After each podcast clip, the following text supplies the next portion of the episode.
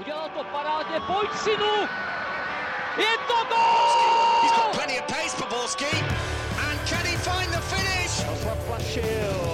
Ale Benevenero, neuvěřitelná záležitost! Teď to chtělo přijedat Karlovi do běhu. Teď to chtělo o chviličku dřív. Heinz.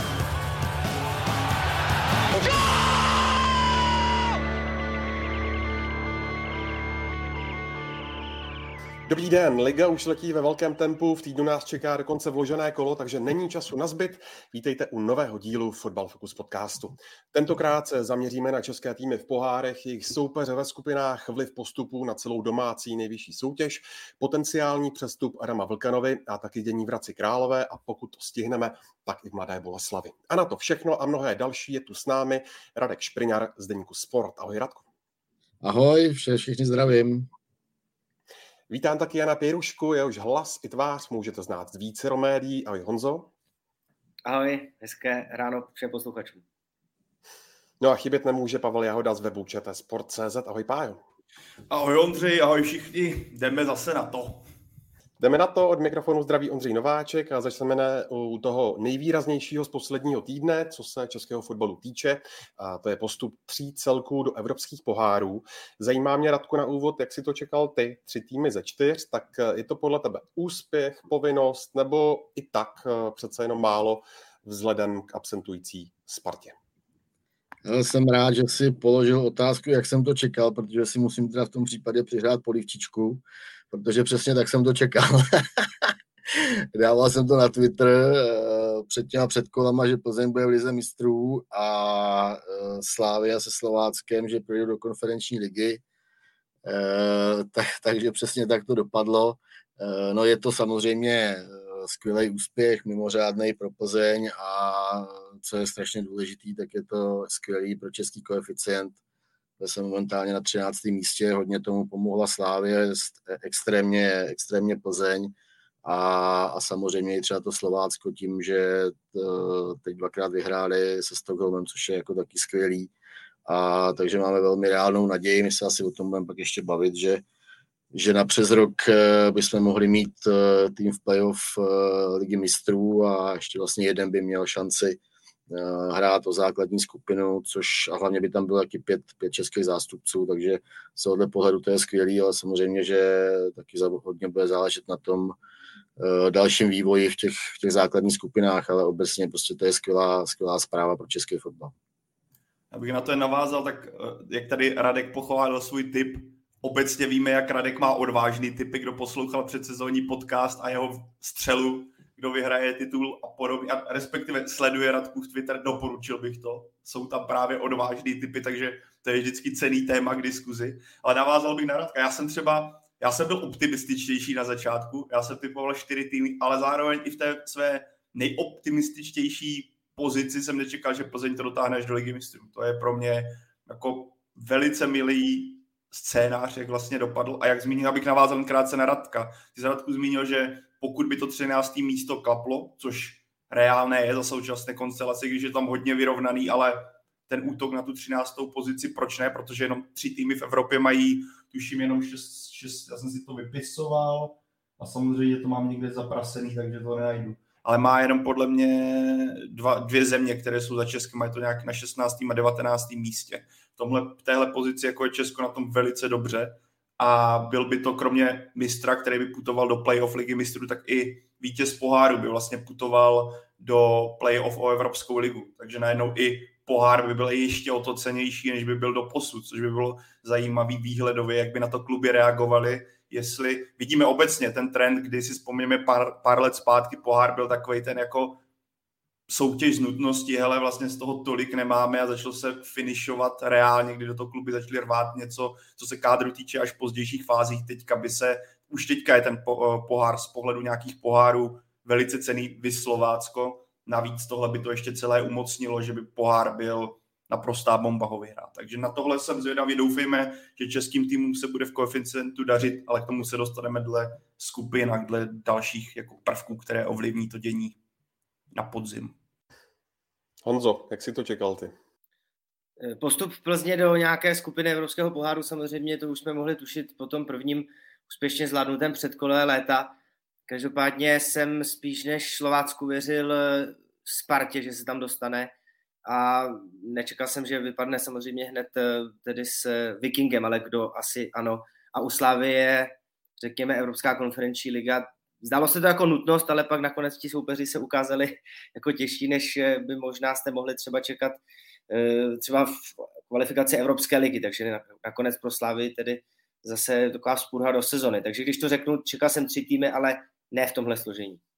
A já jenom doplním, aby bylo úplně, našel jsem si to, tři týmy má už jenom 16. Ukrajina, nebo tři týmy kolem České republiky, nebo Česka, mají jenom Ukrajina 16. a 19. je Dánsko, kdy každý z těchto, z těchto soutěží má po každé jeden tým v každé dílčí soutěži, takže v lize mistrů, v Evropské lize i v konferenční lize. To je jenom pro úplnost.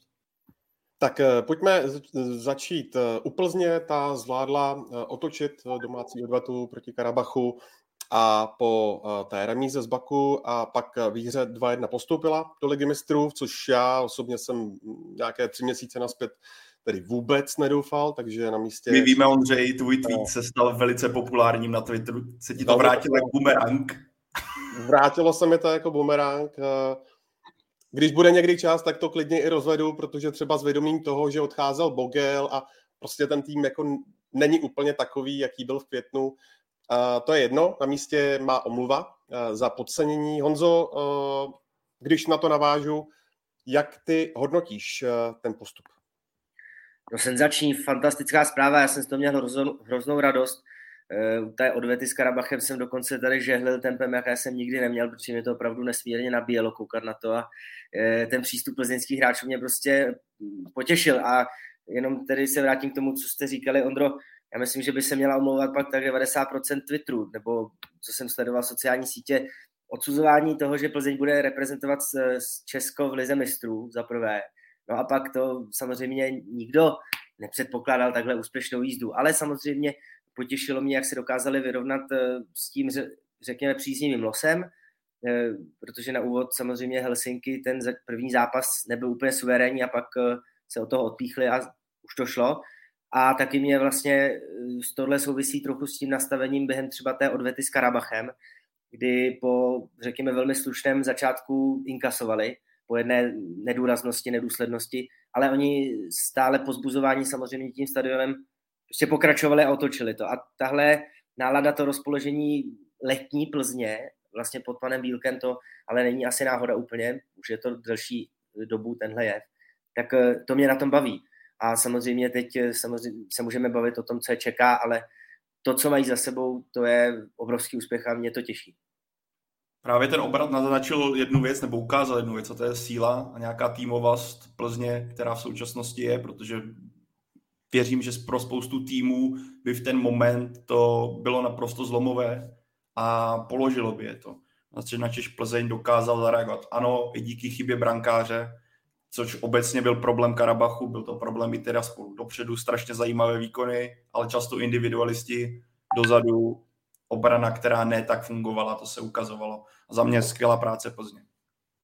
No, eh, vedle té velké, obrovské finanční injekce, která v základu eh, čítá nějakých 400 eh, milionů, tak Plzeň dostala mm, za odměnu, možná v úvozovkách, i tu skupinu s Bayernem, Barcelonou a Interem, tak mm, kolik myslíte, že, že s Plzeň uhraje bodů?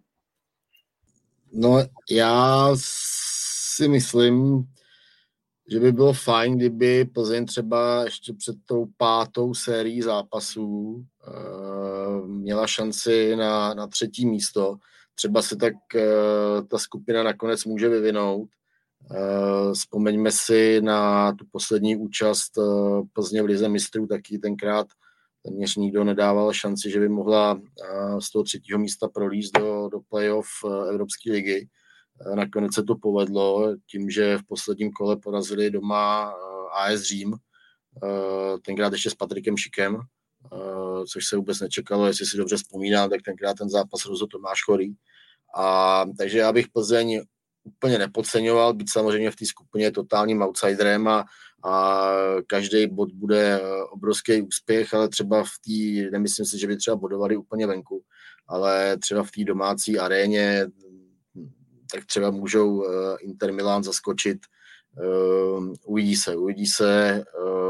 Říkám, Plzeň prostě je mužstvo, který, který překvapuje už, už 12. sezónu a, a už jsme jim kolikrát predikovali, že, že, že ten tým nebude vůbec konkurenceschopný třeba ani v Lize oproti třeba Spartě a Slávy a oni pořád, pořád dovedou, dovedou hrát jako na vysoký úrovni a, a takže třeba, třeba Plzeň překvapí. Já osobně tomu teda moc nevěřím, abych se přiznal, ale, ale určitě bych to jako ne, nestavil do role, že to je nemožné.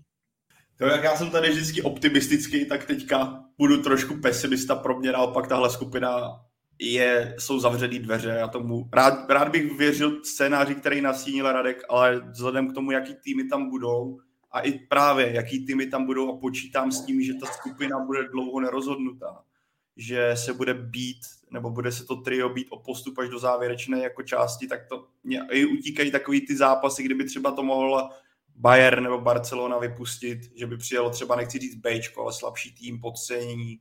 Já jsem třeba v tomhle skeptický a osobně bych si typl, že Plzeň bude ráda za nějaký třeba dvě, dvě remízy. To by bylo ještě krásný i z pohledu toho, jaké peníze by do štruncových sadů nakonec putovaly.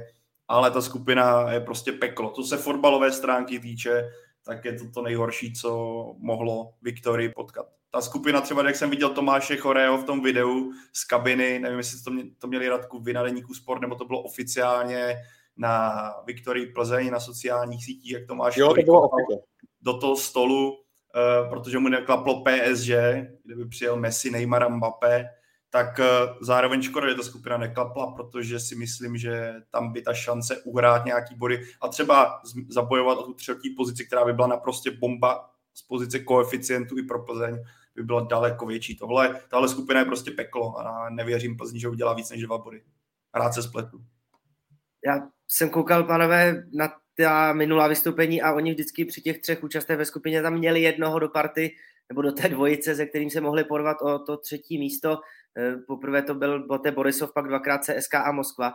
Ty některé zápasy si ještě moc dobře pamatuju, takže vím, o čem mluvím, když řeknu, že to opravdu byli naprosto rovnocení soupeři a Plzeň proti ním uspěla. A teď těžko soudit, kdo by tam mohl se vyloupnout z té trojičky, komu to nepůjde. Interu. No, hele, já, já jen, jasně, jasně, eh, tohle je trošku jiná situace, dobře, jsi to připomněl. Na druhou stranu, eh, jak říkám, prostě Plzeň, eh, samozřejmě, že, že, že Plzeň má prostě dlouhodobě fakt jako velkou kvalitu a prostě ten fotbal tam umějí dělat. Zase na druhou stranu, když se vybavu tu poslední účast Rize mistrů, tak tenkrát oni hráli na CSKA Uh, jestli si dobře vzpomínám, tak pokud by prohráli, tak, uh, tak už neměli šanci se na to třetí místo vůbec dostat. Myslím, že to byl pátý zápas ve skupině. Na konci hráli s AS Řím a tenkrát ten první poločas od, od Plzně byl úplně strašný. Oni tam mohli tenkrát prohrát 4-5-0. Pak tuším, že z nějaký penalty vyrovnali na 1-1 a že ten zápas otočili v druhém poločase a, a měli taky jako ohromnou kliku, ale, ale prostě to k Plzni, Plzni dlouhodobě patří, nebo možná historicky vůbec. A takže třeba se zase nějaký takovýhle zázrak uh, povede, abych jim to přál a, a znamenalo by to i zase, jak říkáme, další body do, do koeficientů a, a takže nechme se překvapit. No. A jako samozřejmě, jako sportovně to je prostě hrozně, hrozně složitá skupina, ale, ale z druhé strany strašně nádherná a zase se na to bude Plzni a nejenom v Plzni eh, vzpomínat po letech. Kluci, já tady mám otevřený eh, výsledky na Transfermarktu těch výsledků Lize mistrů ve skupině. Oni čtyřikrát vyhráli v historii a třikrát z toho 2-1, no tak v tom je nějaký šotek. No, mimochodem, Pájo, ty jsi zmínil PSG, tak eh, v té skupině H, tak tam je ještě Juventus, Benfica a Maccabi Haifa, ale když se obecně podíváte, kluci, na ty skupiny, Eh, nalosované v Lize mistrů, tak kde by tedy podle vás eh, měla Plzeň větší šanci než v téhle skupině smrti? Jo, ty jsi mi dál zrovna ty skupiny Takže úplně nevím to, hlavě, ale... To je, jedna, to je jedna darda vedle druhé. Hele, dívej, skupina, skupina D, D, tam si myslím, že obecně nejhratelnější, jo? Já nevím, kdo tam byl to z pozice Plzně, jestli to byl Sporting, ale máš tam Frankfurt, Tottenham, Marseille Sporting. Já nevím, kdo byl čtvrtý koš, ale to byla třeba skupina, kde by se ty body a věřím, že o to třetí místo by šlo hrát. Obecně se bavme takhle. Ono v jakýkoliv skupině by Plzeň byla outsider. Jo? Prostě ten, ty nůžky evropského fotbalu mezi tou absolutní elitou a řekněme těmi poddanými se čím dál víc otevírají. Jo? Vidíš to na těch výsledcích, ale tady, tahle skupina, třeba to D, kdyby Plzeň do ní zaplula, tak by bylo daleko hratelnější, nebo kdyby skončila ve skupině, tak, tak Marseille, děkuju, nebo kdyby skončila ve skupině s AC Milan, Chelsea, Salzburgem, že jo, tohle, to, to jsou soupeři, kde by byl jeden, kde by se nabízelo, že by to Plzeň udělala, ale je to svým způsobem odměna pro ty hráče, a když, jak často slýcháme, my chceme krásnou skupinu, my nechceme, nebo nechceme, nechceme za někam. Já to z pozice, takhle, z pozice koeficientu je to špatná věta, z pozice asi Adolf Šádek taky to úplně nerad slyší z té části, že když vyhraje, tak vydělá víc peněz než na vstupném, ale když se za to žiju do pozice hráče, řeknu si, hele, ligu mistrů určitě nevyhrajeme, asi celý ročník 2-1 neprojedeme až do finále, je dost pravděpodobný, že ani nepostoupíme dál, tak každý hráč si chce zahrát proti Barceloně, když třeba má ligu mistrů jednou za život Barceloně, Bayernu, Interu, než třeba v tom se podívat, já nevím, do Salzburgu. Jo? Taky pěkný město. Ale přece jenom chci si zahrát proti ten velký. Z pozice hráče, kdybych byl hráč, tak bych chtěl taky jen to nejtěžší, co by mě mohlo potkat, abys měl, abys to prostě spojil, ten, ten požitek s tím fotbalem. No, eh, zajímá mě, Radku, protože ty máš eh, z nás asi Plzně historicky nejblíž, tak jak to teď vypadá eh, z pohledu finančního a majetkového? Dlouho tady víme o tom, že ty finanční problémy Plzně byly, teď už tedy nejsou, když se zalátají dluhy a je rozpočet na celou tuhle sezónu, jak to vypadá dopředu směrem k potenciálnímu novému majiteli, respektive novému sponzorovi, který by měl být eh, oznámen vlastně na zítřejší tiskové konferenci a možná nezůstane eh, jenom u něj, ale, ale třeba se dočkáme i představení nějakého nového hráče. Ale k tomu se ještě dostaneme.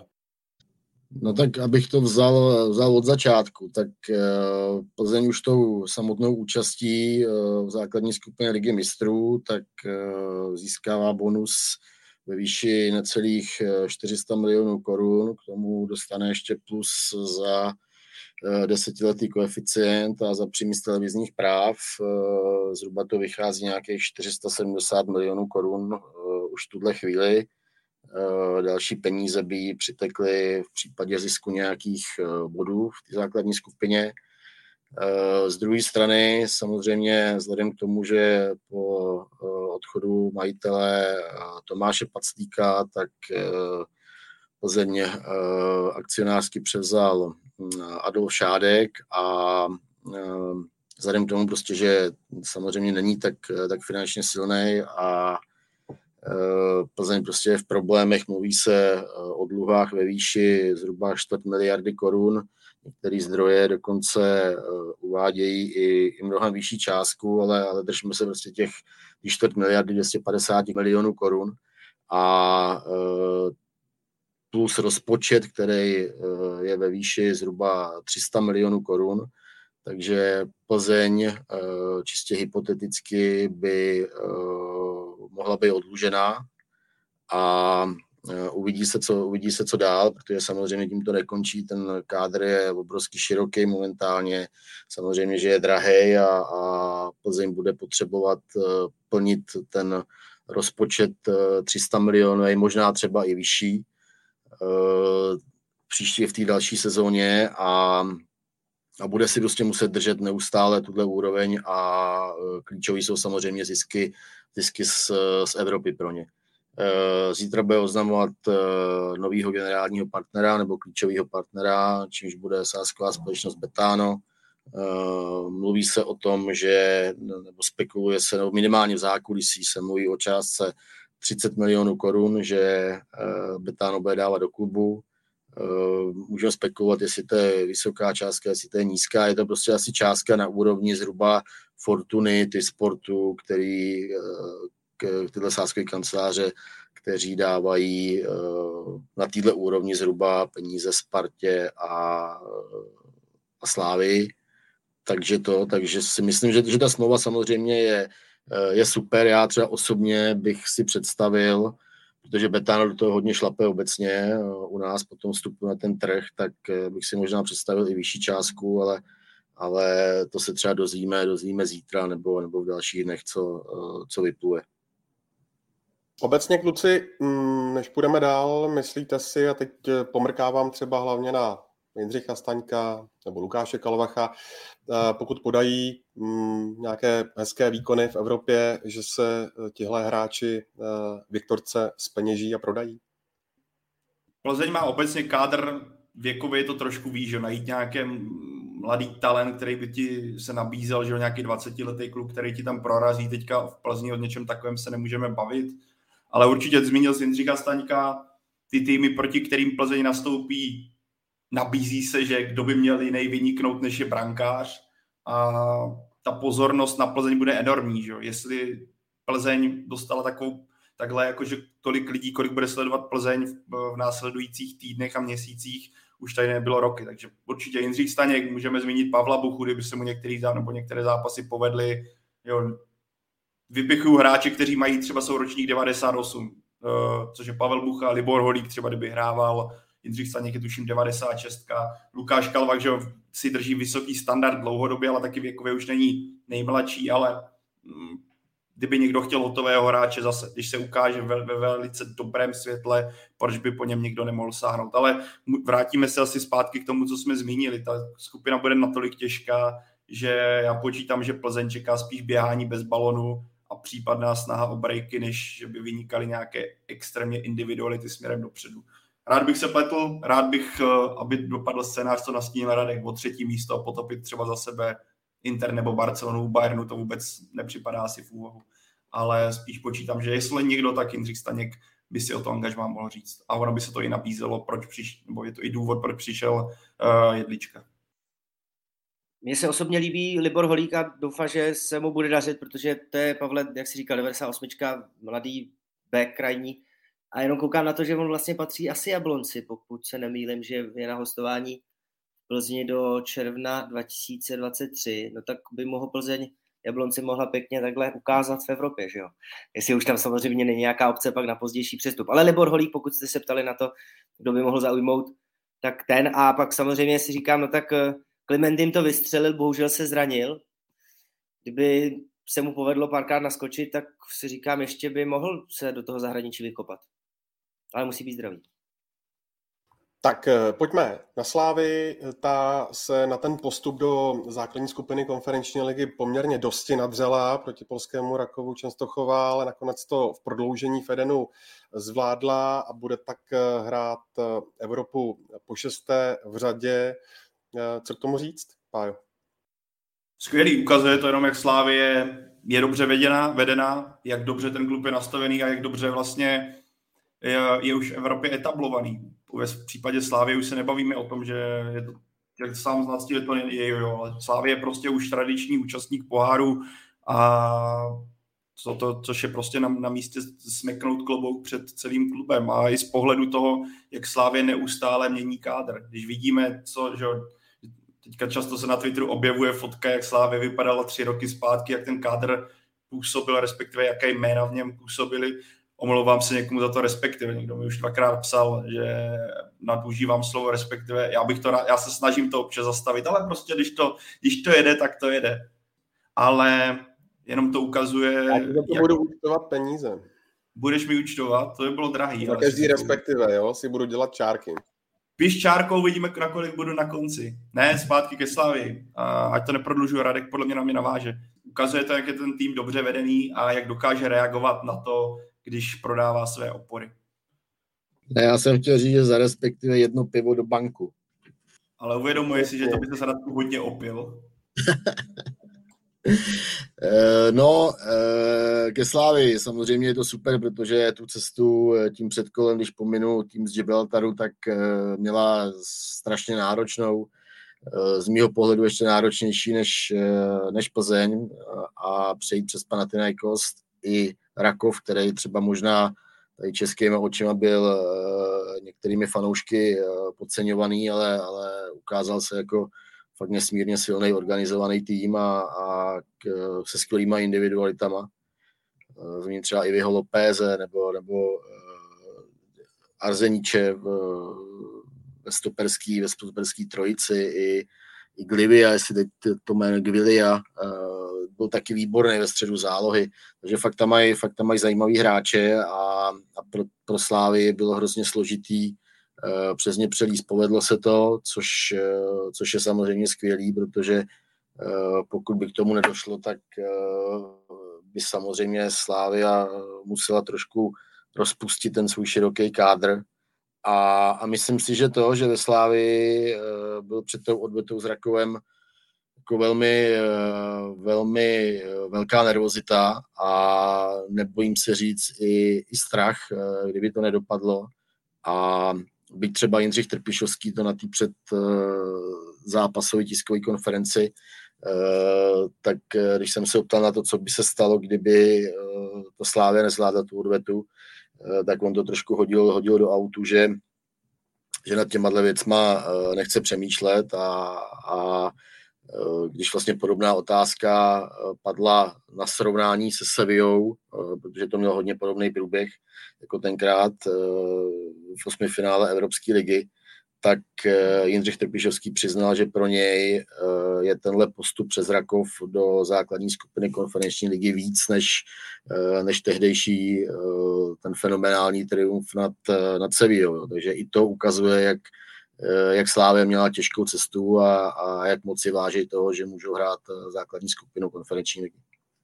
Ono to bylo krásně vidět, Radku, i na těch pozápasových oslavách, nebo respektive tom momentum, kdy Ivan Šeranc dal tu rozhodující branku, jak eh, Slávě, respektive lavička Slávě eh, slavila. Že? Řekl bych si tým, který postoupí po šesté, jak to zmínil, po šesté do poháru a přesto takovéhle, takovéhle emoce, což vypadalo, vypovídalo o tom, jak se šívaní byli pod obrovským tlakem, aby ten krok udělali, protože vidíme to, ty Zdratku dobře zmínil, musel by se upravovat kádr, že jo? To možná paradoxně některé kluby v Česku trochu doufali, že třeba Slávy to neklapne a dostanou některé kusy na hostování.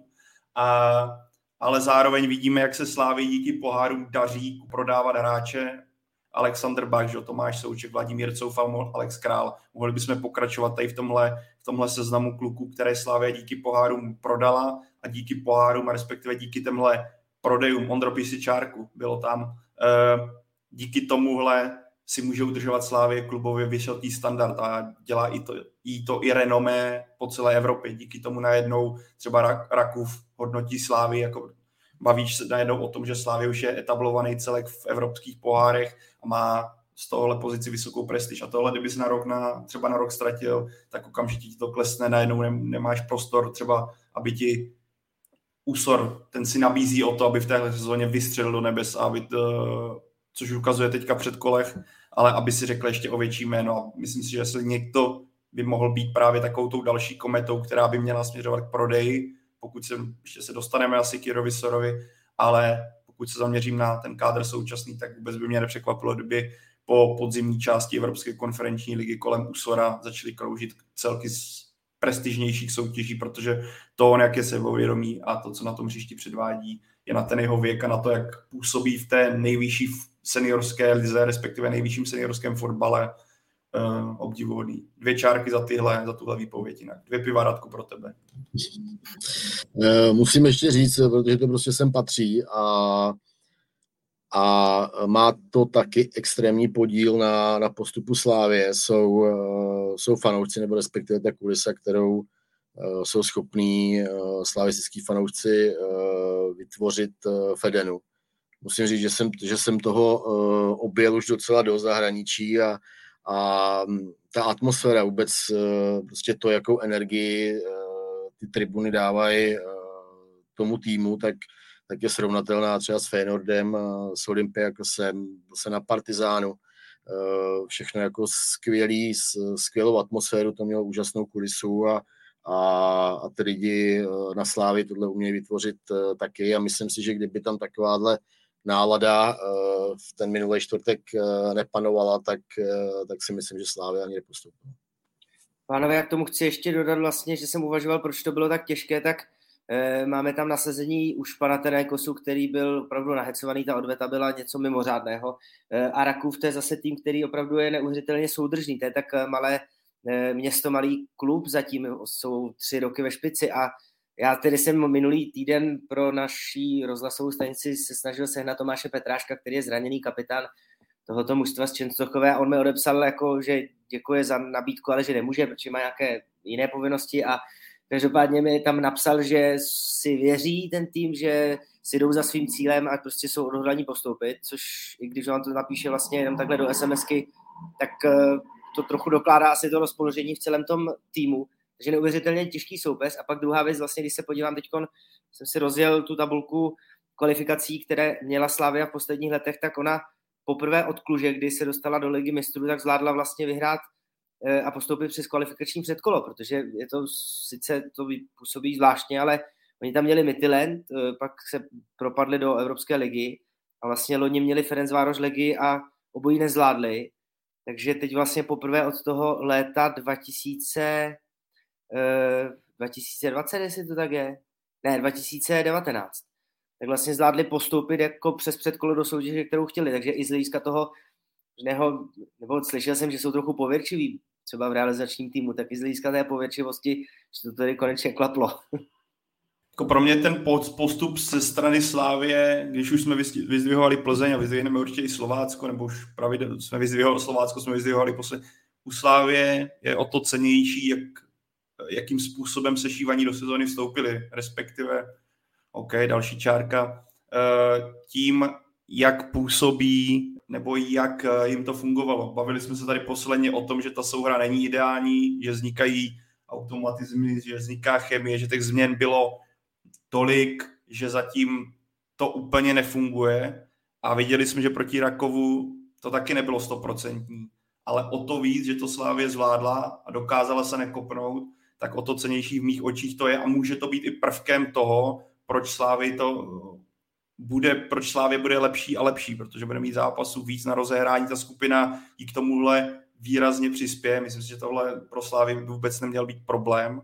Za mě to je jasný útok na první místo a postup přímo do osmi finále. V mých očích cokoliv jiného, když si projdu, jak působí v Lize Siva Sport Kluž a Balkány, jsem si říkal, co zmizlo za hlavu tak pro mě nic jiného než první místo není přijatelný. I z pohledu toho, o čem jsme se bavili a i z pohledu toho, jaký jak kvalitní kádr Slávě má a počítám, že se bude zlepšovat a sehrávat.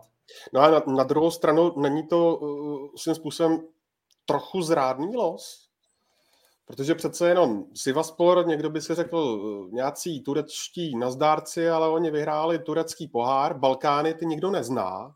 Kluž tedy eh, tu Slávia zná, protože, jak říkal Jindřich Trpišovský, tak trenér i někteří hráči tam uh, zůstávají stejní. Jak to vidíte vy, Honzo? Já jsem vlastně málem skoro zapomněl, že jsem Kluž loni viděl s Jabloncem v konferenční lize a přišla mi o dost slabší, než eh, když si ji vybavím z léta 2019, kdy se Sláví bojovala o ligu mistrů, tak pokud nějak závratně neposílili, tak by to mělo být možná snadnější právě, než jak si říkal, ten turecký tým a ten kosovský, protože mě tedy stále zůstává v hlavě ta kvalifikace reprezentace, kdy hráli v Kosovu a prohráli tam. Prostě tam se asi nebude hrát dobře. Asi Vaspor, Turci, no viděli jste teď Karabach, trochu by mi to možná evokovalo z hlediska atmosféry, třeba i možná nějakého prostředí, jako co se týče ovzduší, to říkám teď hodně složitě. Ne, ale myslím si, že ta skupina je dobrá, protože eh, by mohla Slavě získat hodně bodů a řekněme protočit nějaké hráče, že to snad nebude úplně do konce boje o postup, že si to snad zajistí dříve. Já bych o zrádnosti vůbec nemluvil. Z mýho pohledu je jednoznačnou povinností Slávě eh, postoupit eh, do playoff a, a, z druhý, a druhou povinností je nahrabat co nejvíc bodů do koeficientu. To je, to je základní cíl, eh, když vlastně z Slávy Vladimír Šmicl narosoval tuhle, řekněme, neatraktivní skupinu, tak, eh, tak jsem četl někde na Twitteru, že Slávy měla udělat 18 bodů. Eh, to asi takhle to nedopadne, ale myslím si, že třeba na nějaký úrovni 13-14 eh, bodů by se asi měla pohybovat. Je jednoznačným favoritem té skupiny. ať co se týče rozpočtu, tak co se týče kvality kádru a, a zkušeností z evropských pohárů, takže není to zrádná skupina, je to jednoznačně skupina na postup. Tak navíc Slávě si ověřila, že nemůže podcenit vůbec nikoho, že, jo? že Rakov třeba neměl takový jméno, jako měl Panathinaikos, ale ukázalo se, jak náročný soupeř to je a já si věřím, že Jindřich Trpišovský a celý ten tým tomu nepřistoupí tak, ale projdeme to jako levou zadní, to bez sporu ne, ale jak zmínil Radek, ta kvalita Slávě je natolik, řekl bych, odskočená od těch soupeřů, že tady nemůže být o něčem jiném no, diskuze a že třeba to druhý, druhý, druhý místo by pro mě bylo zklamání. Já si myslím, že tohle musí být na první místo, protože to pomůže jak samotné slávy, protože bude mít o jedno kolo na jaře míň, nebude muset eh, hrát klasicky první vyhrazovací část, ale půjde rovnou do osmi finále, tak vydělá aspoň nějaký peníze a koeficient z toho bude těžit, což je pomoc pro i sešívané samotné. Plus máš finále v Edenu, že jo?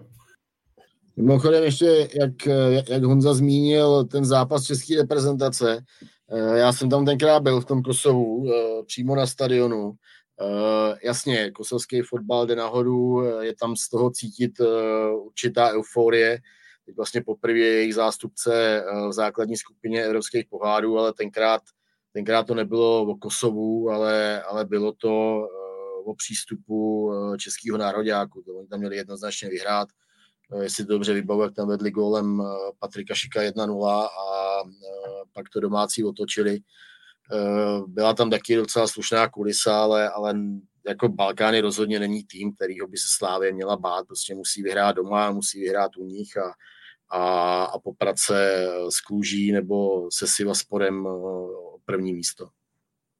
Myslím, že pro fanoušky Slávy ty jste Radku nakousl jaká byla skvělá podpora, že pro takový ty echt výjezdáky to bude taky jako zajímavá zkušenost dostat se do Kosova, na Sivaspor, do Kluže, Kluž tam asi už byli, ale je to zase trošku jiný druh toho fanouškovství, respektive těch zážitků. Na straně Plzně pojedeš na ty nejkrásnější stadiony, nebo respektive na ty nejprestižnější adresy z pohledu Slávě, to může být taky zajímavé, protože se dostaneš do míst, kam se asi normálně už znovu nepodíváš. A tohle, tohle je stejný, když jdeš třeba na nějakou nižší soutěž, to nabídne takový jako zážitek i samo o sobě, takovou atmosféru, že to stojí za to se tam podívat, respektive myslím, že spoustu fanoušků toho využije.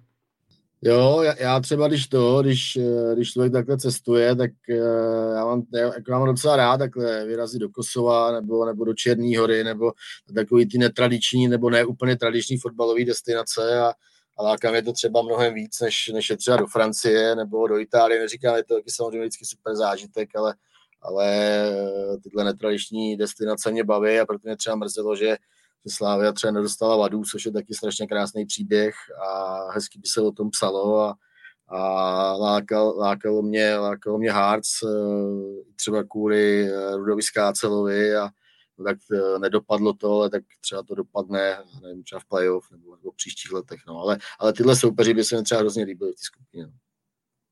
No a ještě než si okomentujeme, kam se podívají fanoušci Slovácka, tak pojďme dát eh, dohromady několik eh, jmen, které v současnosti ve Slávii jsou, nebo možná nejsou v kurzu.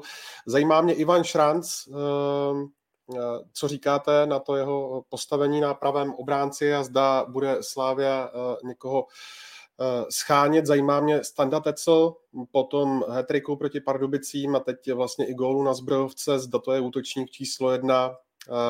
Pája zmínil Jiru Sora, zajímá mě ale ještě Daniel Fila, protože Slávia ho moc chtěla z Mladé Boleslavy a nakonec nehraje. Tak co vy na to? Hele, tak já začnu, já začnu Radku, já si vezmu první a tak budeme se tady střídat asi a budeme se doplňovat. Já začnu Ivanem Šarancem. V mých očích je to trošku nedoceněný hráč z pohledu toho, nebo on má tu nevýhodu, že on je tak flexibilní a dokáže zahrát tolik pozic, že vlastně není úplně nikde ukotvený a Jindřich Trpišovský ho může využít. A teďka vidíme na pravém obránci, v životě nečekal, když přicházel do Slavy, do Slavy, že může skončit až tady, ale ta jeho, jako řekl bych, ano, flexibilita a zároveň to, že do té pozice jde úplně bez nějakého bez nějaké kyselosti, víš, jako někteří kluci by je to třeba jako vytáčelo, že musí takhle měnit posty a u Ivana Šarance mi přijde, že on to naopak bere naprosto s pokorou a myslím, ale zároveň si myslím, že tady tohle, že není nikde ukotvený, ho trošku sráží v těch, řekl bych, v tom jeho renomé a v té jako pozici, kterou on má v klubu. Proto on se tam nikdy málem se nevyšel na tu soupisku. Ale za, za mě já zopakuju to, co tady jsem řekl už několikrát. Pro mě právě ta od, od, odvěta s Rakovem ukázala, ukázala opět fakt, že uh, Slávě potřebuje pravého obránce.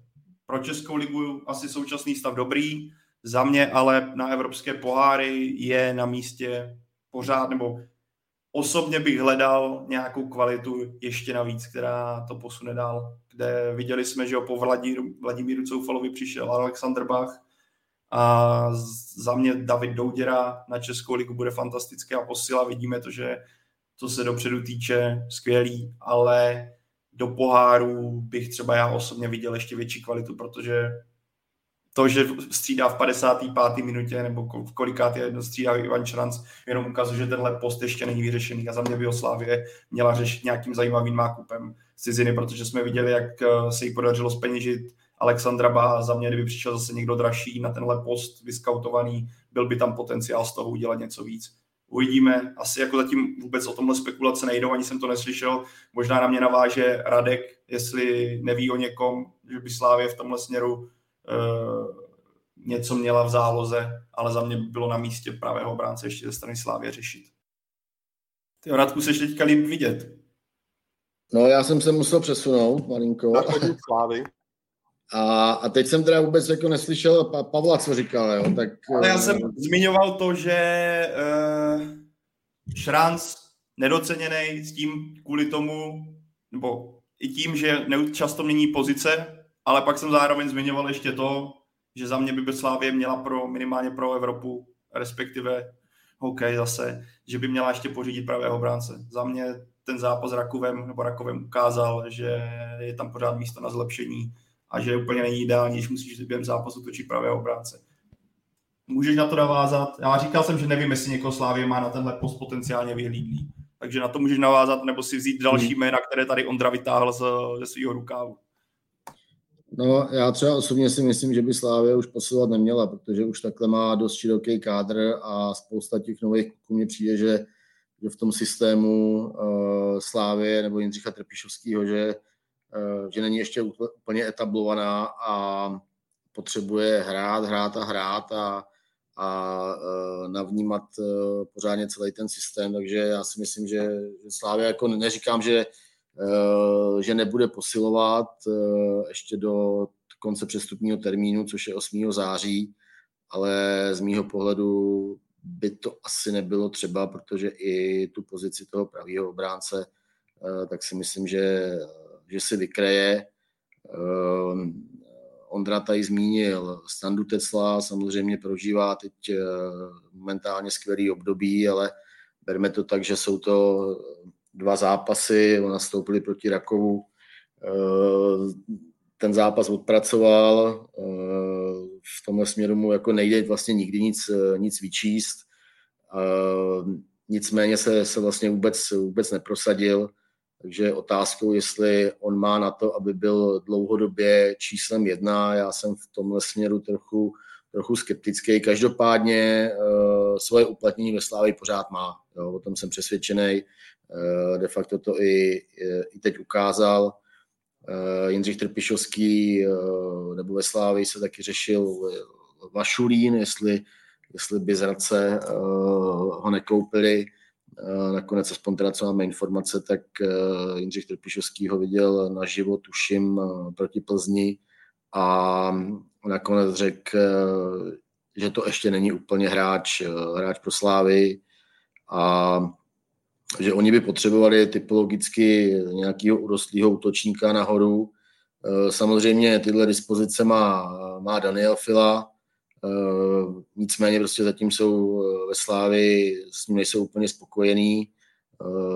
Vlastně nedostal se vůbec do nominací na utkání, na to, aby hrál, takže momentálně je v Bčku, ale třeba prostě se to může během během chvíle změnit. Eh, Jindřich Trpišovský tou sestavu hodně rotuje a je možný, že Daniel Fila dostane šanci a, a střelí nějaký gol, eh, chytí to dobře a, a může, může s ním Slávě třeba počítat i, i pro zápasy v konferenční lize. Jo. Takže ono se to hodně, hodně mění, obzvlášť ve Slávii, která má ten kádr vážně, vážně široký. A dá se Radku říci, v čem konkrétně s Danem Filou nejsou spokojeni ve Slávii? Tak eh, on nastoupil, co si vybavuju, tak nastoupil eh, proti San Joseps eh, v tom druhém, druhém předkole. Já třeba z mého pohledu si myslím, jako, že, tam, že tam nehrál úplně špatně, ale, ale asi, nebo aspoň co jdou zprávy, tak zatím mu vyčítají trošku, trošku méně takové pracovitosti a takového driveu, že některé i situace ve Vápně, že neřeší úplně, úplně ideálně a, a prostě ve Slávi ten hráč, jakmile tam přijde, tak musí prostě podávat eh, stoprocentní výkony a pokud ne, a, a Jindřich Trpišovský na tohle celkem jako eh, je poměrně přísné, jo, že, že když hráč nezahraje jednou, dvakrát, tak, tak prostě nemá problém toho hráče na delší čas odstavit.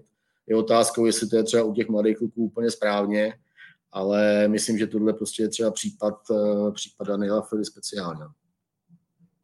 A musím uznat, že v některých těch zápasech mě překvapilo, že nedostal ani nějakou minutáž, když to bylo rozhodlý. Bavíme se o Lize, že to byly zápasy třeba teďka na začátku sezóny, kdy Slávě potřebovala tento typ útočníka do toho vápna dostat na ty závěrečné minuty a přesto da, Daniel Fila nedostal větší prostor. Ono se skoro nabízí, jak tady nastínil Radek, eh, vzhledem k tomu, jakou Daniel Fila má teďka pozici, vzhledem k tomu, že Václav Jurečka, já počítám, až se vrátí, tak by to měl být asi on, kdo by měl se dostat i před Stanislava Tecla.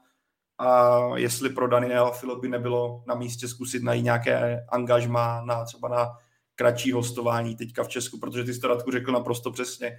Daniel Fila je pořád mladý útočník a pro jeho růst je enormně důležité, aby někdo, aby někde hrál a nezůstal jenom v tréninkovém režimu. Vidíme to, co se stalo třeba Beranovi, že jo, který přišel z Liberce tehdy po nějakém povedeném angažmá, respektive po nějaké části sezóny, přišel do Slávy, kde dlouho trénoval a pak od té doby hostuje a nikde mu to úplně nesedlo, a, ale přitom byl to rok, co strávil ve Slávě víceméně na lavici a v rámci tréninku.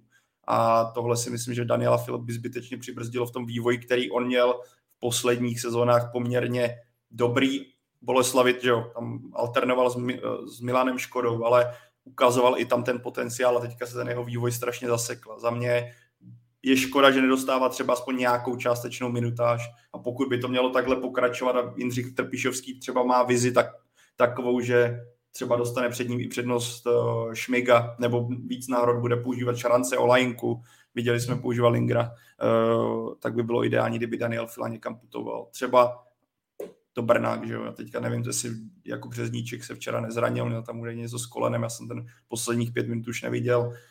Co nabízí se takové, jako po, nabízí se různé tahy, ale tohle jsem zvědavý, jak Slávě se zachová za mě, za mě tím je Daniel Fila, čekal jsem od toho, nebo takhle bych to řekl, ať to ukončím. Čekal jsem, že Daniel Fila bude ve Slávii v tenhle moment, když přicházel do Edenu, mnohem dál, než je v současnosti, kdy je to hráč v té hierarchii hodně nízko pro Jindřicha Trpišovského.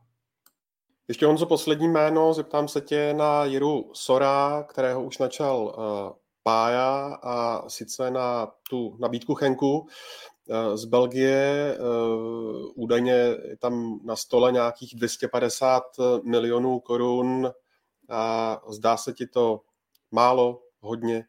Jak to vidíš? Měla by to Slávia ještě šponovat, vydržet?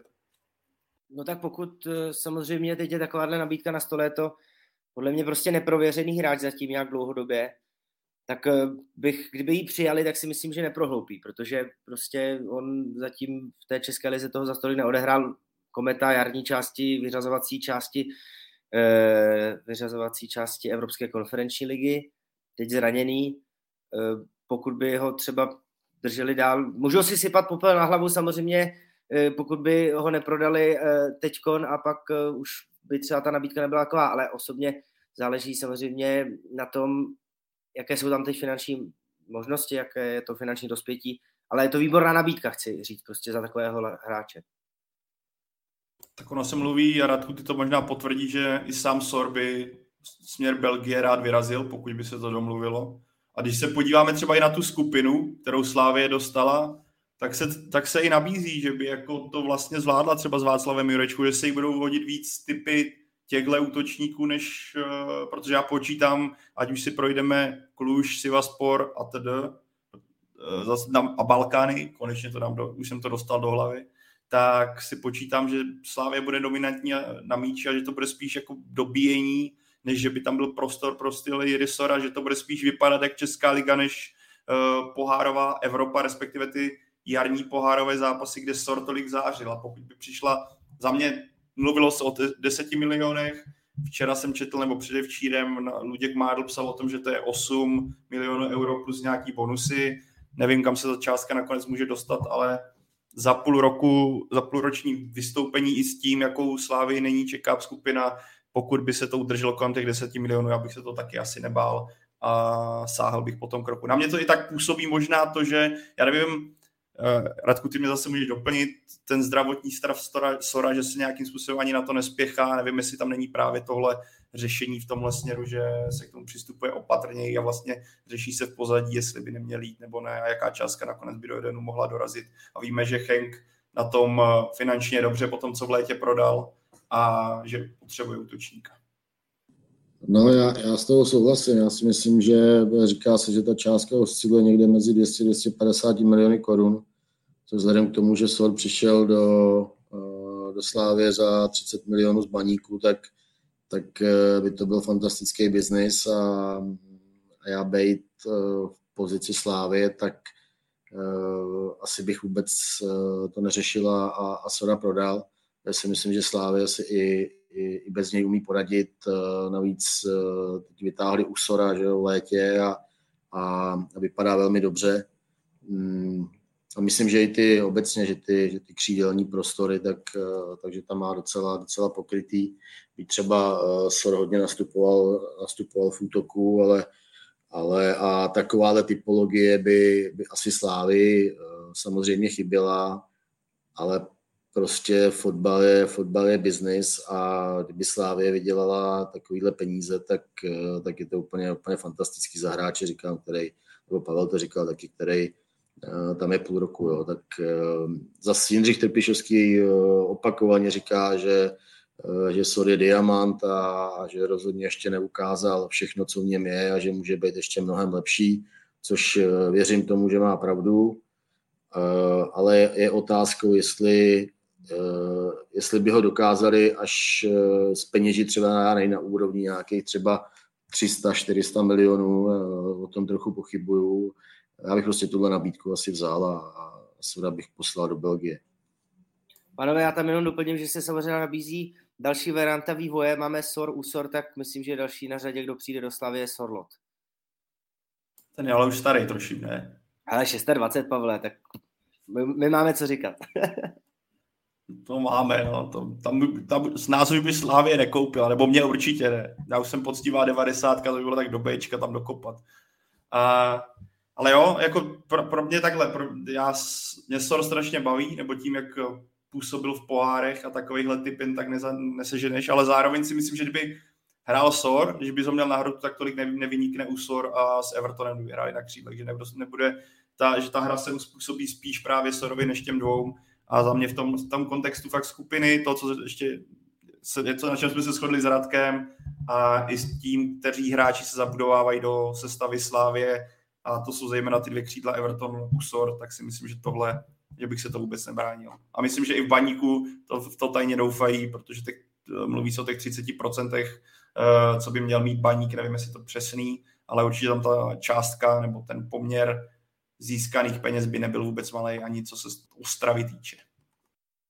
Tak eh, pojďme si dát ještě Slovácko, což je taky super, že postoupilo vlastně poprvé eh, v klubové historii do eh, pohárové Evropy, protože si povodilo AIK Stockholm a Martin Svědík, který zase jede dál a ve skupině má Slovácko hm, hodně těžký los Partizán Kolín a Nis, tak když se podíváš, Honzo, jak třeba je teďka Nis vlastně po čtyřech kolech ve francouzské lize úplně mátožné se dvěma body.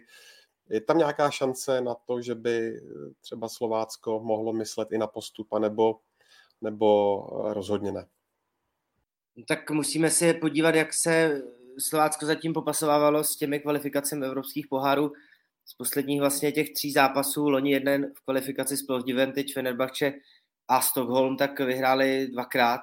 Eh, já jim prostě moc nevěřím z hlediska toho, i co se děje po každém tom zápase v Evropě, i třeba v Lize, že se jim tolik nedaří. Martin Svědík teď, že hrál po zápase včera s Libercem, že prostě nemá dostatečně široký kádr. Prostě čeká je strašně těžký podzim a ti soupeři eh, prostě nejsou jednodušší. No. Tam samozřejmě ten bodový zisk se může pohybovat kolem bodový, bodového zisku, řekněme i Plzně třeba v Lize mistrů, jo? že se budeme bavit o jednom, o dvou bodech. Záleží, jak tomu třeba přistoupí, když jsi zmiňoval NIS, tak když přijedou prostě do Uherského hradiště, jestli to budou brát úplně na 100%, ale z hlediska toho, jakou kvalitu má a šíři ten kádr Slovácka, tak jim prostě bohužel moc nevěřím, že by se jim dařilo. No, eh, já jen dvě, dvě věci. Jako zase se ukázala uh, skvělá práce Martina Svědíka, protože když si vezmeme, že, že ze Slovácka v letě uh, odešli Sicília, odešel Jurečka, odešel Sadílek, uh, tak což je prostě obrovský oslabení, vlastně byli to všechno klíčoví hráči uh, pro Slovácko nebo Sicília v určitých fázích určitě. A tam ty dva stabilně, uh, o kterých jsem mluvil a to, že se dostali do konferenční ligy, tak, eh, tak je úžasný úspěch, zase další prostě historický uh, milník Slovácka a souhlasím s Honzou, že, že ten eh, podzim bude velmi krušný. Za prý vzhledem k tomu, že Slovácko má hodně starý kádr, nejenom na Českou ligu, ale vůbec obecně a a vzhledem k mistrovství světa, tak ten kalendář je extrémně našlapaný a, hraje se kromě reprezentační přestávky, tak se hraje prakticky, prakticky neustále uh, pro Slovácko, teda neděle čtvrtek, neděle čtvrtek a takhle pořád dokola až někdy do, do začátku listopadu. Jo. Takže to je uh, pro ten uh, ne úplně široký kádr Slovácka, tak to na ně bude klás obrovský jako nároky na fyzičku, můžou tam být i nějaké zranění a tak dále, takže nepřeju to Martinovi Svědíkovi, ale určitě se ten kádr může nějakým způsobem rozpadnout a myslím si, že, eh, že teď ještě budou hodně aktivní na, na trhu eh, do toho 8. září a, a že budou chtít, neříkám ten kádr jako posvít nějakýma uh, skvělejma hráčema, na to si myslím asi, že ani Slovácko nemá, nemá prostředky, ale, ale spíš ho rozšířit, no, aby, aby Martin Svědík měl, měl více variant a, a nestálo to na nějakých 12-13 lidí, řekněme. Já jsem pánové zvědavý, jak se to tam bude vyvíjet, protože jsem si vyjel ten los a to je děsivé. Jako Viktorka Plzeň ve středu Slávě, Partizan Bělehrad, Boleslav Kolín nad Jablonec, to je do repre pauzy. Tak eh, si říkám, jak to tam pak bude vypadat. I po 8. září, pokud, jak říká Radek, někoho přivedou. Eh, co se týče těch ztrát, tak eh, ty byly veliké, protože vlastně přišly o polovinu střelených gólů v loňské sezóně. Zatím se to úplně nepovedlo zacelit. Co mě těší, tak je Ondřej Mihálik, který snad zase se třeba odrazí nějakým super výkonům. Já si pamatuju velmi nadějného mladíka v Jablonci, kdy mu ale pak bohužel to angažmá v Alkmaru vinou těžkého zranění nevyšlo a v Plzni už to měl těžké. Každopádně teď třeba eh, Estonec Siňavsky, tak to je v uvozovkách exotika, je to samozřejmě Evropan, ale Estonců tady moc neběhalo.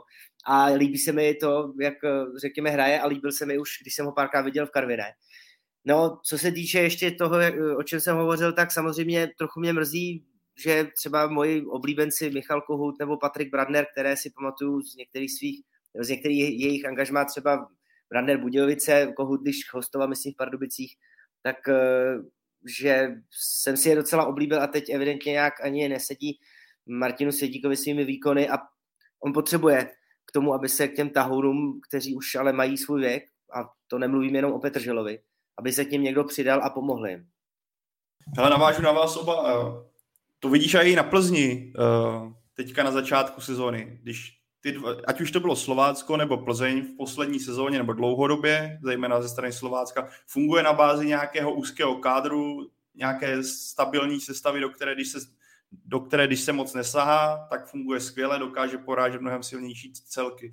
Teďka vidíš, jak Plzeň a Slovácko měli náročný vstup do sezóny uh, a když tam udělal těch hodně změn, respektive když eh, naházel s nové kluky, tak to zatím nefunguje. Že? Plzeň zachraňovala teďka v sezóně už několikrát zápas tím, že v poločase do toho zasáhla a poslala tam kluky, kteří jsou zvyklí na to, co Michal Bílek chce, zvyklí na to, jak Plzeň dlouhodobě hraje. Slovácko má ten samý problém, že když to Martin Svědík výrazně omění, najednou to nefunguje tak, najednou nevidíme Slovácko, na které jsme byli zvyklí. Ty jsi tady ještě k tomu, on za mě výborný, a ta se to zmiňoval už posledně, pro Martina Svědíka strašně důležitý krok, že přišel Ondřej Mihálik, konečný útočník, který ho on chtěl, respektive konečně útočník, který zapadá mnohem víc do toho systému, kterým se Slovácko snaží prezentovat, než ty kluci, kteří do téhle doby přišli. Ale za mě, uh, a ještě abych řekl ke skupině, já jsem třeba víc optimistic, optimistický než vy, ale bude strašně záležet na tom vstupu, protože ty jsi Ondro zmínil přesně NIS, který má teďka problémy, je tam i spor mezi trenérem a sportovním manažerem, rozhodně v NIS není pohoda, ale Slovácko dostaneš později, začíná vlastně s Partizanem doma, což může hodně napovědět o tom, jak ta skupina může, bude vypadat, protože s Partizan, co jsem se koukal, hodně změn, když hodně nákupů, co se týče v záloze, respektive odchodu i nákupů, a ani ten vstup do sezóny ze strany srbského týmu není kdo ví jaký. A pokud něco patří k takovým těm jako synonymum balkánských týmů, tak je to zaprvé jako bouřlivá atmosféra, ale zároveň takový, jako řekl bych, pozvolný vstup do skupiny a schopnost jako podcenit toho soupeře. A věřím, že jestli někdo může podcenit Slovácko, tak je to právě Partizan v první zápase venku.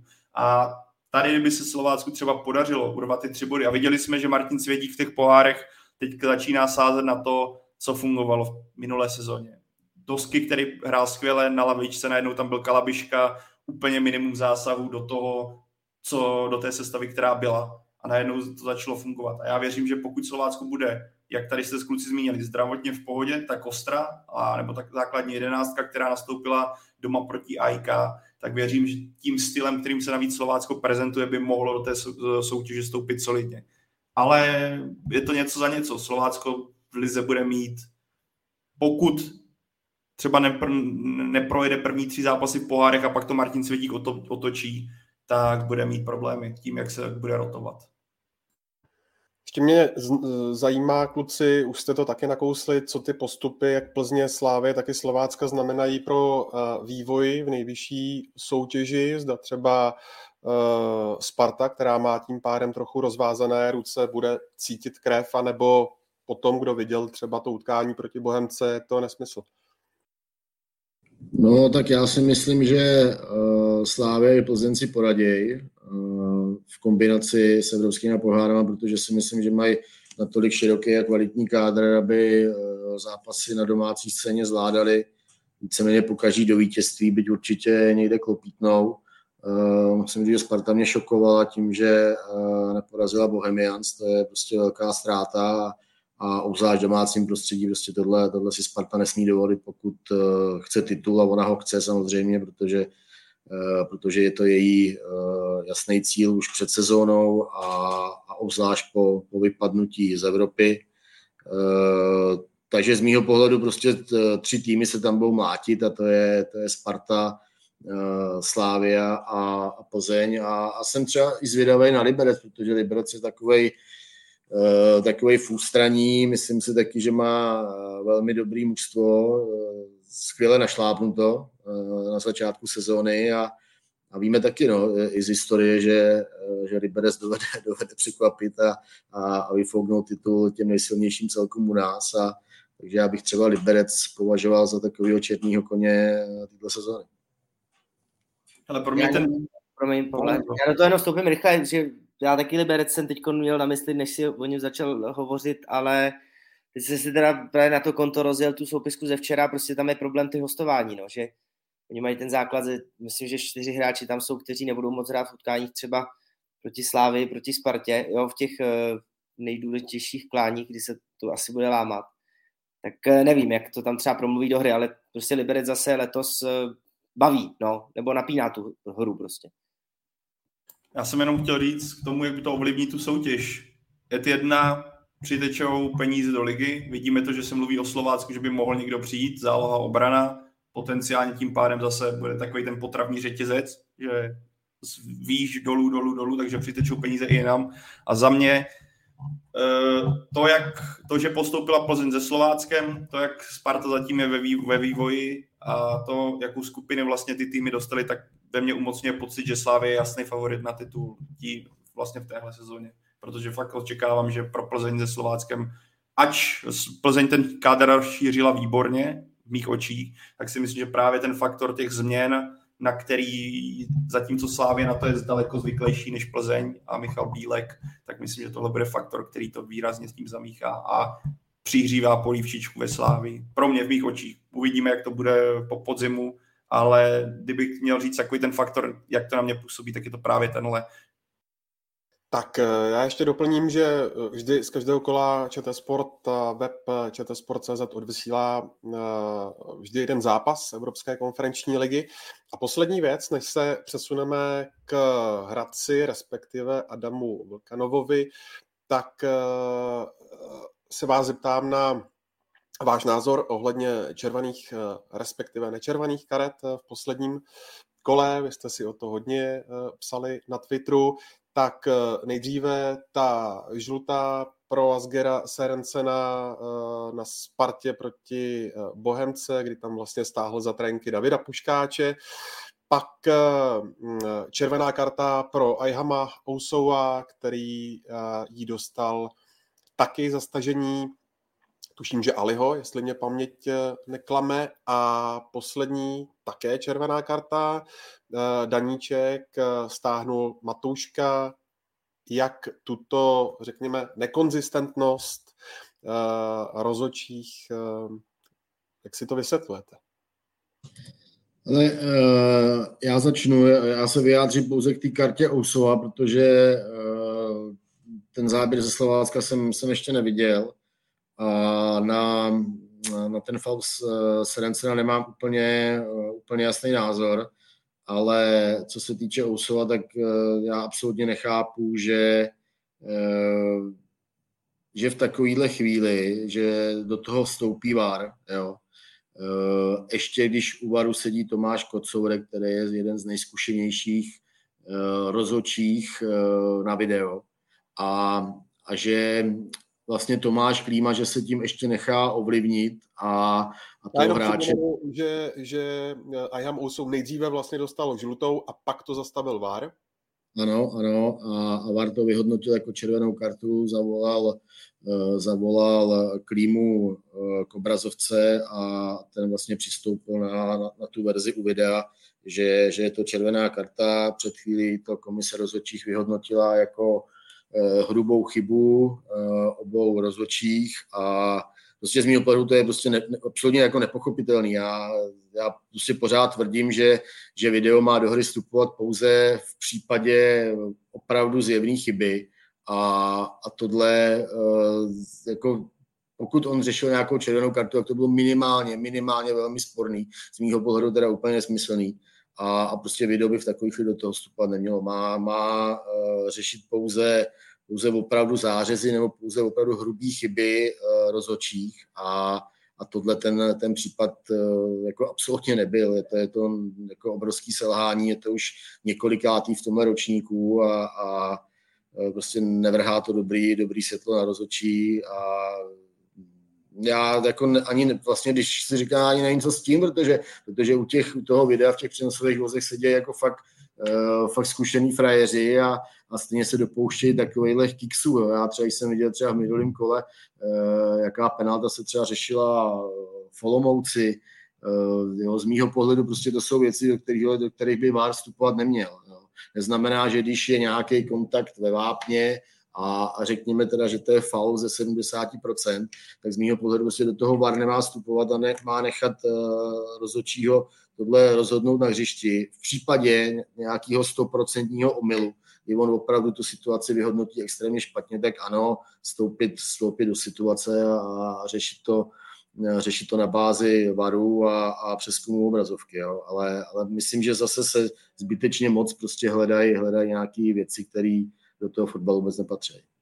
Ale jenom rychle řeknu, že mi přijde zvláštní to v kontextu toho kola, jo? že třeba jako ten metr se asi, řekněme se, nevím, víkend od víkendu trochu liší, ale když máte zákrok třeba na té Spartě, kde to taky vyvolalo hodně emocí, druhý den přijde tady o 24 hodin později uh, faul Ousova na rohový praporek skoro v podstatě, samozřejmě jako bylo to na hráče, ale úplně prostě mimo, mimo nějakou možnost zakončení, tak eh, si říkám, jestli ty rozhodčí sledují třeba to dění kolem sebe, prostě jak to vyhodnocují, ještě ten u toho varu, jo, nějaký kontext, kdyby tomu dali vždycky v rámci třeba aspoň toho kola, no.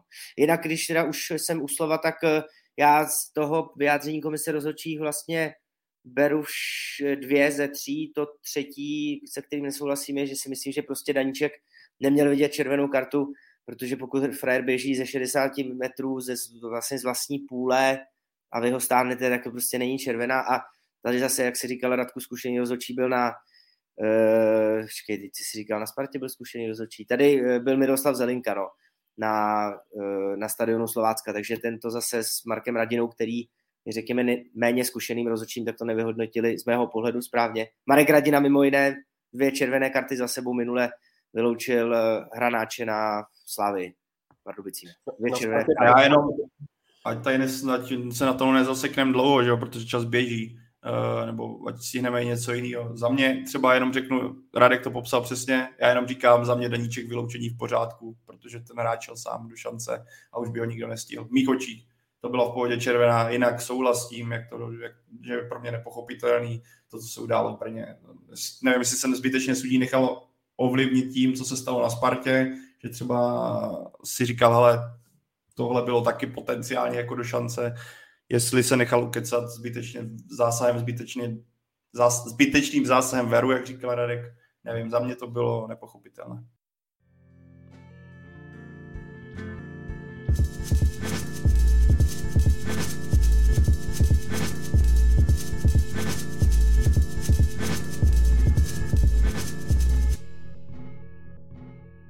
Tak jo, máme nějakou čtvrt hodinku na to, abychom se pobavili o uh, přestupu, potenciální přestupu Adama Vlkanovi z Hradce Králové. Uh, do Plzně zajímá mě Radku, uh, Mladá fronta napsala, že uh, se bavíme o částce zhruba okolo 20 milionů korun, tak uh, tobě se to zdá adekvátní? Já bych třeba čekal i víc.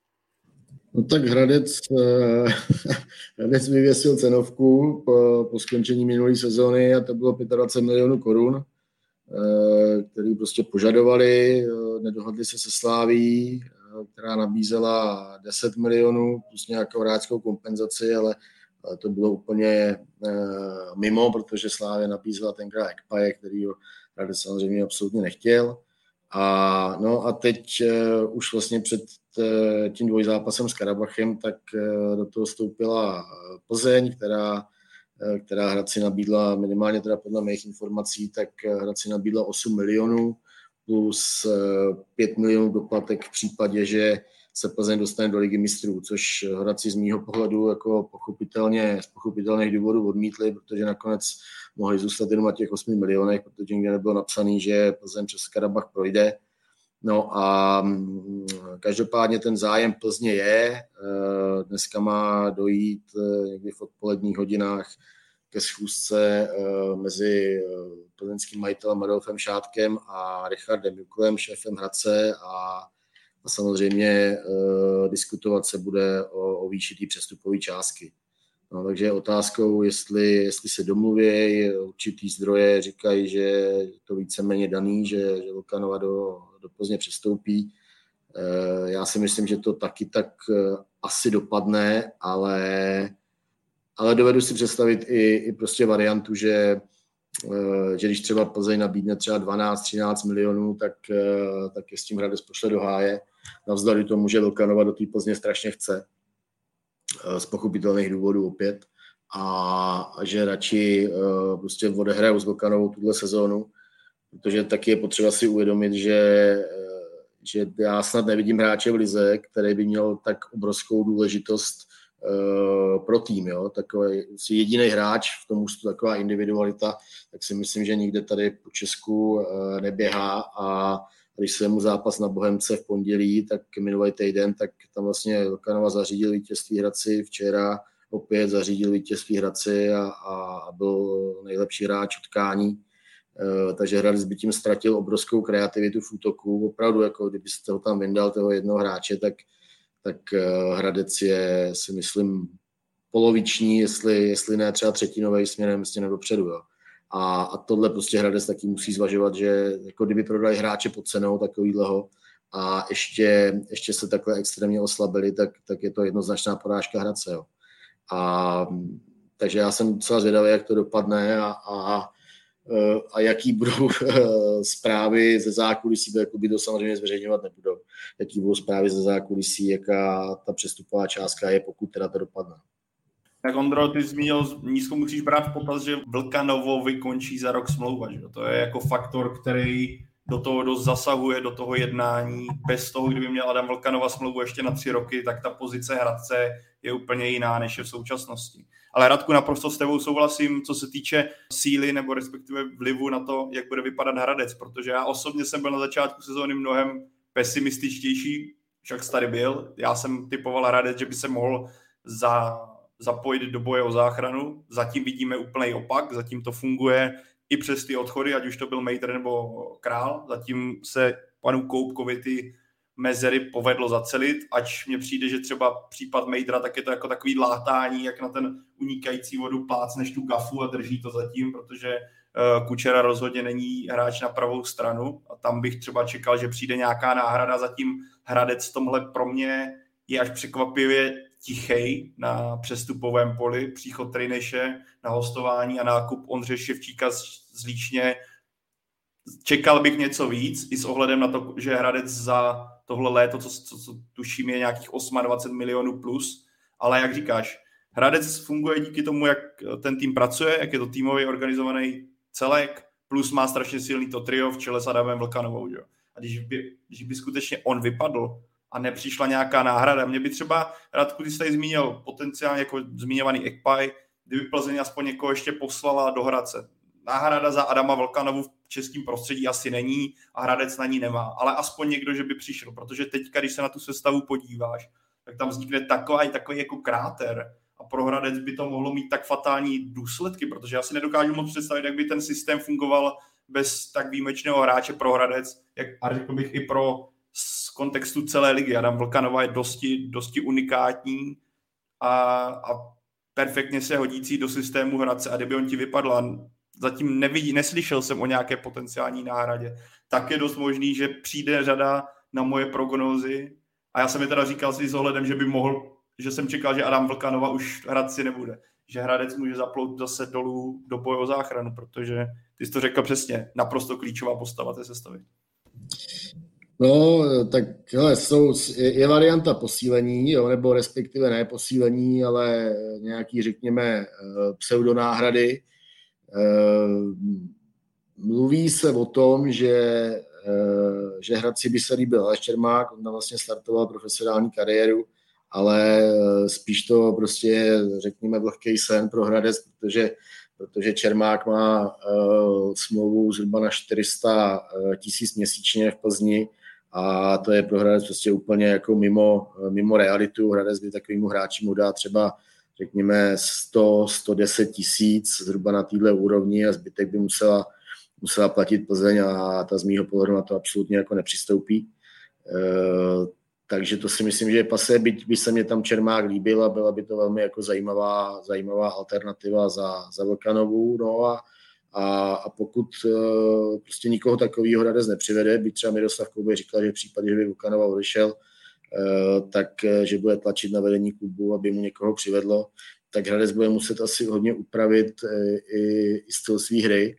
Uh, on teď byl hrozně, uh, je hrozně jako nepříjemný v tom, že, že tam má uh, na, nahoře Vašulína s Kubalou, který uh, oba dovedou, dovedou podržet balón, jsou sice jsou typologicky jiný, ale ale dovedou to tam nahoře uhrát a Hradec má pak silnou tu druhou vrnu právě v čele, v čele s Vlkanovou, který tam tomu dává nějakou uh, myšlenku a, a je silný v tom driblingu a v okolí vápna, tak, tak opravdu extrémně nebezpečný. No a, a to by vlastně teď Hradec, Hradec úplně ztratil. Jo? A, takže si myslím, že by tam asi došlo k nějakým, eh, k nějakým dobrým úpravám. Miroslav Koubek společně se Stanislavem Hejkalem, tak, eh, tak jsou v tomhle jako mistři takže já si myslím, že by ten propad třeba toho mužstva jako nebyl úplně extrémní, ale, ale určitě by se nepohyboval jako v minulý sezóně nebo jako teď, co na pátém místě, to je po tom losu, to je úplně neskutečný.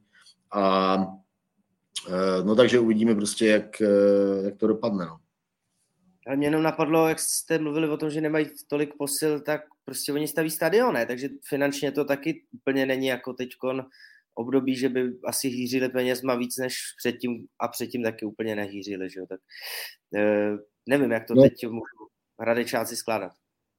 No tak e, jsou to trošku e, dvě rozdílné nádoby, protože e, stadion staví město, staví město to, to platí, zároveň je eh, město 100% vlastníkem klubu, ale, ale stadion nemá vliv na tok financí z města do, do klubu. Jo. Tam je jasně smluvě, smluvně zakotvená částka, kterou, eh, kterou ten klub dostává, není malá.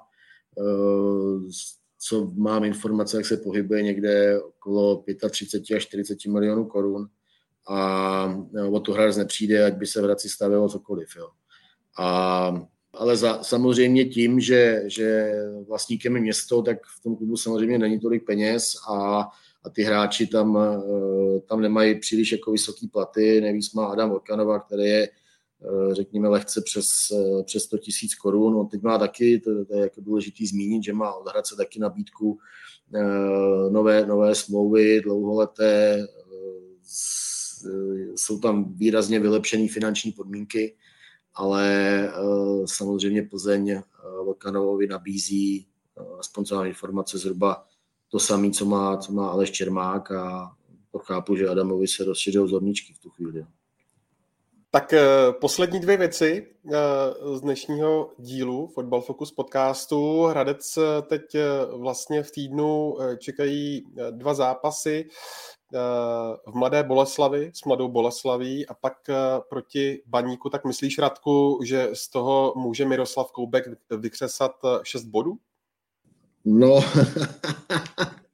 Uh, jako může, samozřejmě, protože Hradec je taky mužstvo jako velké překvapení, ale no, bude záležet, bude záležet na tom, jestli zůstane Adam Volkanova nebo ne. No. Tak kdyby zůstal, tak si to i dovedu, dovedu představit ale eh, já si myslím, že, že už třeba ten středeční zápas Mladou Boleslaví bude pro mě velmi složitý a možná bych jim třeba víc věřil proti Baníku, protože Baník je, je prostě divný tým eh, s nervózním v čele s nervózním Pavlem Verbou a, a tam si myslím, že vidím jako docela šanci, že, že Hradec by tam mohl uspět. No. Tak myslím, Boleslav dneska tím pádem nestíháme samozřejmě, protože přetýká, jsme přetekli do basketbalu a Radkovi do schůzky tomu se dostaneme příště, ale naprosto klíčový faktor Adam Vlkanová. Jako když odejde, tak to, tak uh, to prohradet začne to, o čem jsme se bavili a nebude to lehký reagovat proti žádnému týmu. Navíc Boleslav za mě, když to jen tak nakousnu, tak tím, kdo, že přišel Kubista, přišel Ekpaj, zejména Kubista umožnil Boleslavi trochu změnit systém a pro mě on bude naprosto klíčová nebo klíčová výrazná postava toho, proč Boleslav by mohla jít nahoru. Uvidíme. Zatím se, já jsem byl na Pardubicích se koukat.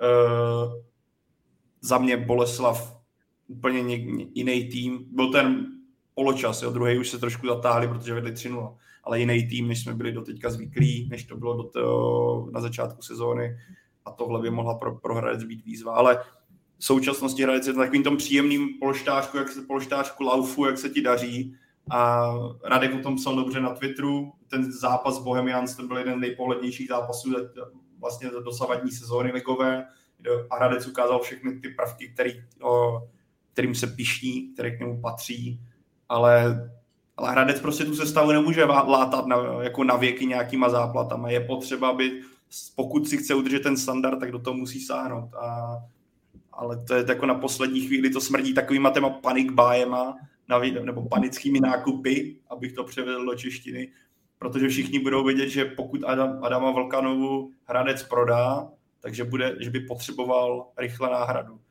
A pro toho, kdo by měl prodávat, je to ideální na to říct, ale OK, ale my ti tady nahodíme nějakou cifru, buď, buď koupíš nebo ne a budeš tam jít díl. No. No, úplně poslední věc. pokud ten transfer Adama Vlkanovi dopadne a Plzeň čeká vlastně příští středu první utkání v novém ročníku ligy mistrů na Camp Nou, tak očekávali byste, že se objeví proti Barceloně v základu? To si nemyslím, eh, protože na té jeho pozici, toho levého křídla, tak eh, Plzeň má Moskeru, eh, je tam vlastně jako číslo dva, tam je Václav Pilář, to si myslím, že by ho Adam přeskočil, ale vlastně Moskera je etablovaný, Michal Bíl na ně hodně sází, takže já si myslím, že Adam by si tu pozici musel, musel vyčekat nebo, nebo vybojovat třeba svým přístupem na tréninku a kvalitou, kterou by tam ukázal. Což ale z, je taky důležitý smí, zmínit směrem k tomu obchodu s Racem, že z, aspoň teda z mýho pohledu, že ta Plzeň ho úplně extrémně nepotřebuje. Jo? To není hráč, který ho, e, který ho oni by nutně potřebovali, protože mají nějakou díru v té sestavě. Oni tam žádnou nemají. Jo?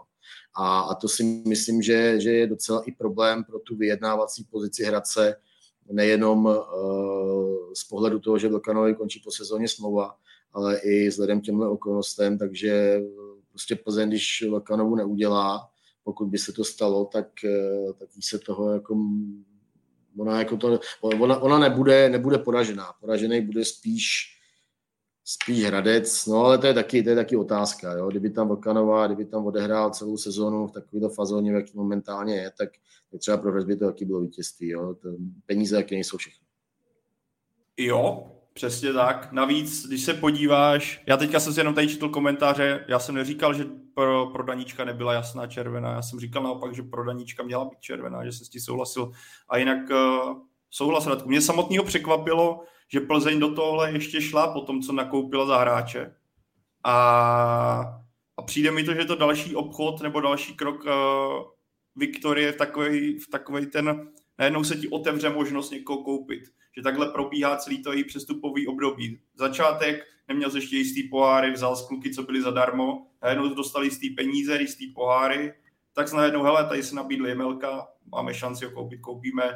Přišel, ale našel, objevila se možnost Basiho, objevila se možnost Jirky díky nějakým kontaktům, tak do toho Plzeň šla. A teďka se zase obě, že postoupil do ligy mistrů, získal nějaký peníze navíc, výrazný peníze navíc a najednou se ti objevuje možnost, hele, vlastně Adam Vlkanova za rok mu končí smlouva, má fantastickou formu, co to neskusit? A jak říkáš ty, když to nedopadne, proč se děje? Když to dopadne, tak máme výhodu. Adam Vlkanova strašně moc chce jít pryč, navíc teďka můžeme dát to lákadlo v podobě, jestli se uklidnilo trochu ta hlava, to zklamání, jestli se uklidnilo po tom začátku přestupového období, kdy čekal, že bude, tak teďka mu ta hlava musí vybouchnout úplně do nebes, protože ty zmínil 400 tisíc 400 tisíc oproti stov, stovce čtyřikrát vyšší plat, OK, li, jistá liga mistrů, OK, to už zamotá hlavu daleko větším hvězdám a totální 100% souhlas, že ta pozice Hradce v tomhle je poněkud nepříjemná, no. A pro Plzeň je to zase zkouška toho, jestli tam jako přišli v ten správnou chvíli, ve správný čas a uzmou další výraznou tvář. No a ještě úplně poslední, poslední věc k tomu je ještě nepříjemnější pro ta pozice v tom, že e, proti ním s, je Adolf Šádek. No. E, Šíbr, že jo, který jako má s těma věcma e, bohatý zkušenosti a ten se tak odrbat nenechá. Ten naopak odrbává vždycky ty, ty ostatní. Tak jo, tak to je vše z dnešního dílu Fotbal Focus podcastu. Radek Špreňár, Pavel Jahoda, na dálku zdravím Honzu Pěrušku a moc vám všem třem děkuji za vaše komentáře a názory. Díky moc. Díky za pozvání.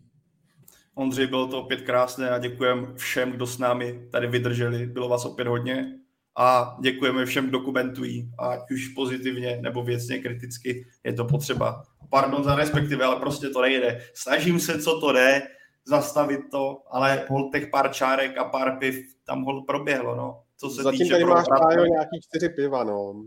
Čtyři piva. Já si myslím, že jich bylo víc, že jsi to mm. nezachytil. Myslím, že takových sedm, osm tam mohlo být to vychytáš do příštího dílu, eh, na eh, který se my, a doufám, že i vy, těšíte zase příští pondělí. Do té doby nás najdete na webu footballfocus.cz, a ve všech podcastových aplikacích tady na YouTube a mm, nás všechny čtyři najdete taky na Twitteru. Mějte se krásně a užijte si zbytek prázdnin. Ahoj.